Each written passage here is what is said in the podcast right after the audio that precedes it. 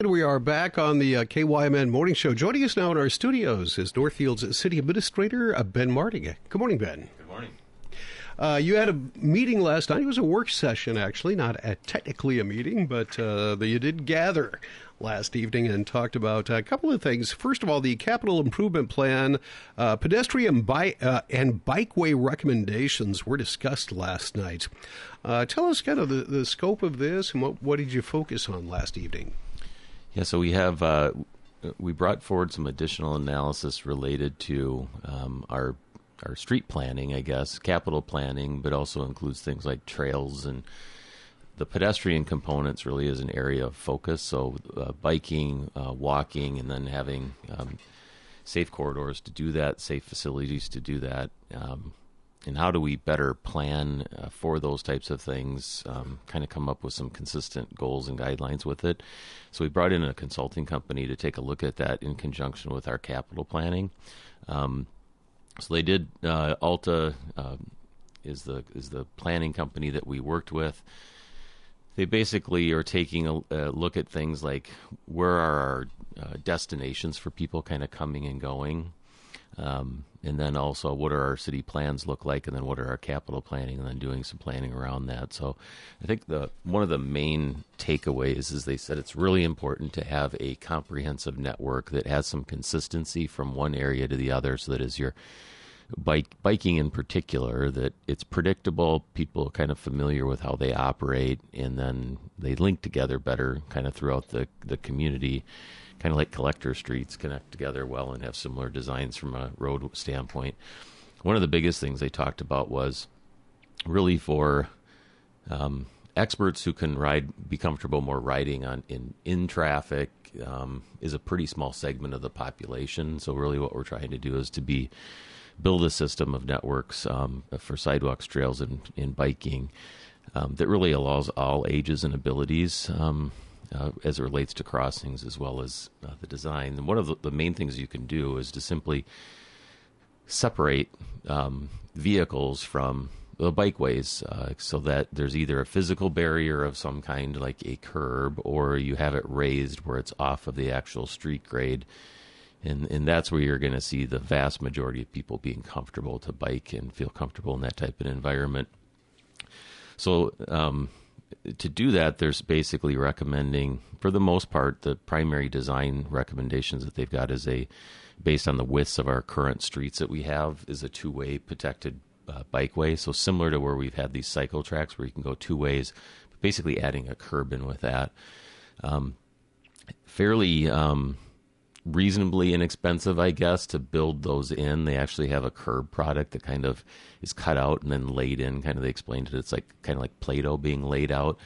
So hmm. you can um, so you can probably get a lot more projects added in on basically if you're doing a mill and overlay. That's kind of the recommendation that point because it's cheaper than tearing all the curb out. What what what areas of town are we are, are we looking at here? Is this uh, all over everywhere, or is this just one uh, avenue for bicyclists to get from point uh, one side of town to the other? Yeah, more through to get through the the community as a whole. So there were 7 mm-hmm. major corridors identified basically through the city where kind of like if you have a major collector for a roadway, those would be mm-hmm. similar types of areas where um, where there's where those would go in. So it would be um, Heritage Drive, Adams Drive, Roosevelt Drive, um, Lincoln Parkway, Lincoln Street over on Greenvale, Armstrong Road, kind of in the industrial area, um, Washington Street, A Street, Prairie Street, Maple. So again, areas kind of cutting through the community and being connector points. Once you get into the neighborhoods and that type of a thing, then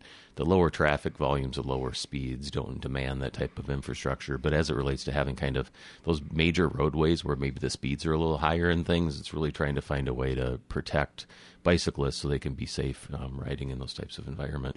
The ideal situation is again you you'd raise it, have it separated from the traffic. So imagine like if you had a parking lane or something, extending the curb into that parking area, raising it up, and then you'd have a sidewalk separated by bike lane facilities in these corridors. That's really the ideal, but you typically do that when you're doing a major full reconstruction of the street, which um, doesn't happen very often. So the incremental approach is um, laying some curb in, or in the worst case scenario, I guess at least doing painting. But we, we do know that the, the paint really doesn't make people comfortable. Um, the separation with some physical barrier is really where that's achieved. Uh, Northfield's City Administrator Ben Martig is uh, joining us. Is there uh, something uh, coming up? I mean, is this going to go into action? Is this plan going to go into action soon? Is there anything coming up on the uh, uh, subsequent council meetings? Yeah, we well, first of all, we're going to the Planning Commission later this week. They've had a lot of interest in this area. Um, we also are ha- planning to have some public informational meetings in September. We don't have the details yet, but getting some feedback from the public. So again, this is going to be communi- impacting people across the city. So hopefully, we'll get some interest from people. And then um, uh, to attend those, and then uh, later this year, hopefully in the October time period, the council would be uh, approving some of the report details um, and starting to implement some of the design plans so that when we are doing our capital planning, we can integrate this in. Uh, you know, another one that we really didn't get into in great detail from a design standpoint, but we did ident- it was also identified major intersection concerns um, throughout where there are big crossings because that's that's probably one of the most dangerous types of situations is when there are where there are intersections and having good safe controls. So it could include things like having bump outs at identified locations to shorten the crossing distance for pedestrians. That also increases visibility for um, vehicles and uh, also does some traffic calming, so s- slowing down some of the speeds. So that was something discussed. There, there, there is the ability. We didn't really get into that policy discussion, but the state law does now allow a 25 mile per hour um, citywide speed uh, limit to be put into effect. Um, where currently it's 30 under state law, but if you sign the entrances to your city, you can reduce those speeds. But one of the things that we know too is is that um, design of the roadway is probably the most effective to impact speeds, not enforcement, and not just by putting up uh, lower speed limits. In fact, where you can get dangerous situations is where you have significantly different speeds happening for vehicles. Okay, we'll have con- we'll continue this conversation sometime in the future. We've got to move on because you had uh, much of the uh, night last night was a budget work session. Uh, you're getting starting to mold what the budget looks like uh, for 2023 24 uh, four, uh, sessions. Uh, what was discussed last night? Are you getting kind of whittled down? Yeah, we're kind of um, looking big picture, but we are also trying to incrementally approach the budget, which I think is a, a wise strategy because then the more difficult um, policy discussions and impacts can kind of be narrowed in as we go. So last night there was no action as a work session, but I think we got consensus on all of our utility rates um, uh, for the 2023. Uh, currently, the average user pays about ninety dollars per month, and they, they, that's for drinking water, um, sewer treatment uh, and collection, garbage, refuse removal, and then stormwater um, management. So that total of all those together is about ninety dollars, a little over ninety dollars per month. Um, the city council, the the biggest one that we know that we're looking at some pretty major changes in the rates would be our water fund because we're looking at a thirty million dollar plus water treatment plant that would be adding. Um, unfortunately, that's the common for communities our size to have that type of a water treatment plant. So we're probably about half the rates currently from what most uh, communities similar to Northfield would be paying. Um, but you get used to paying a bill, and that's kind of where you're at. And um, so, so the increases never Yeah. look good with that. But um, we are trying to get federal grants, so there um, we've uh, applied for five, I think, and right now we're down to one potentially that's still active. Um, but as much as 75 or 100 percent potentially funded by the feds, we'll see. We'll keep working, and there's been some new federal legislation. Maybe we can go after more, but Let's get that 100% from sites. it's for you know basically the reason we need to do it's primarily related to that we have safe drinking water for all and um, we have some manganese issues right now and again we've talked about that is use bottling water or, or treated water if uh, for young very young infants and, and mothers that are pregnant if you have questions on that, you can go to our website. But that would take care of that. The treatment plant also then would, as we look at future regulations that might come down the road, that would have the plant and the capacity to fairly easily ramp up and do additional treatments. And then there's some softening benefits too, where you'll be able to get softened water where you might not even need to have a water softener in some cases, depending on how, how much you like the hardness or soft water. But we're looking at an increase just on the water of about $4 per month, and that's the primary change um, to kind of start to ramp up for preparing for that. That's about a 15% increase on the water rate. Um, we did talk about going as high as 28, but the council said let's start at 15 and see where the grants might come in at. So basically, going from $90 a month to about $95 a month um, total um, as it relates to all of those utility bills. So that was probably the biggest one um, that was probably pretty well going to be set here in September, and we'll be done with that component of the budget.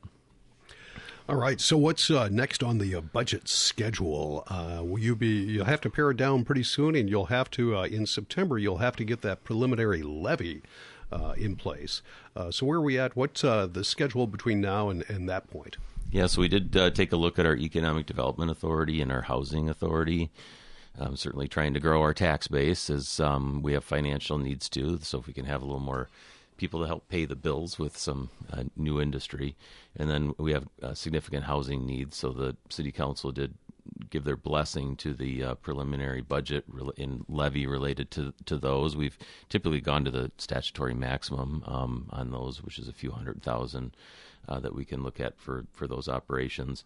September's meeting will be really honing in on the general funds. We we knocked off a few other things last night. We we approved tentatively reviewed over a million dollars in federal ARPA funds um, to go out for housing, for economic recovery, for some ongoing city needs, some of the things that were going to be in the budget. So we'll be able to hopefully reduce the cost to the taxpayers on some of our property tax levy because of some of those authorizations.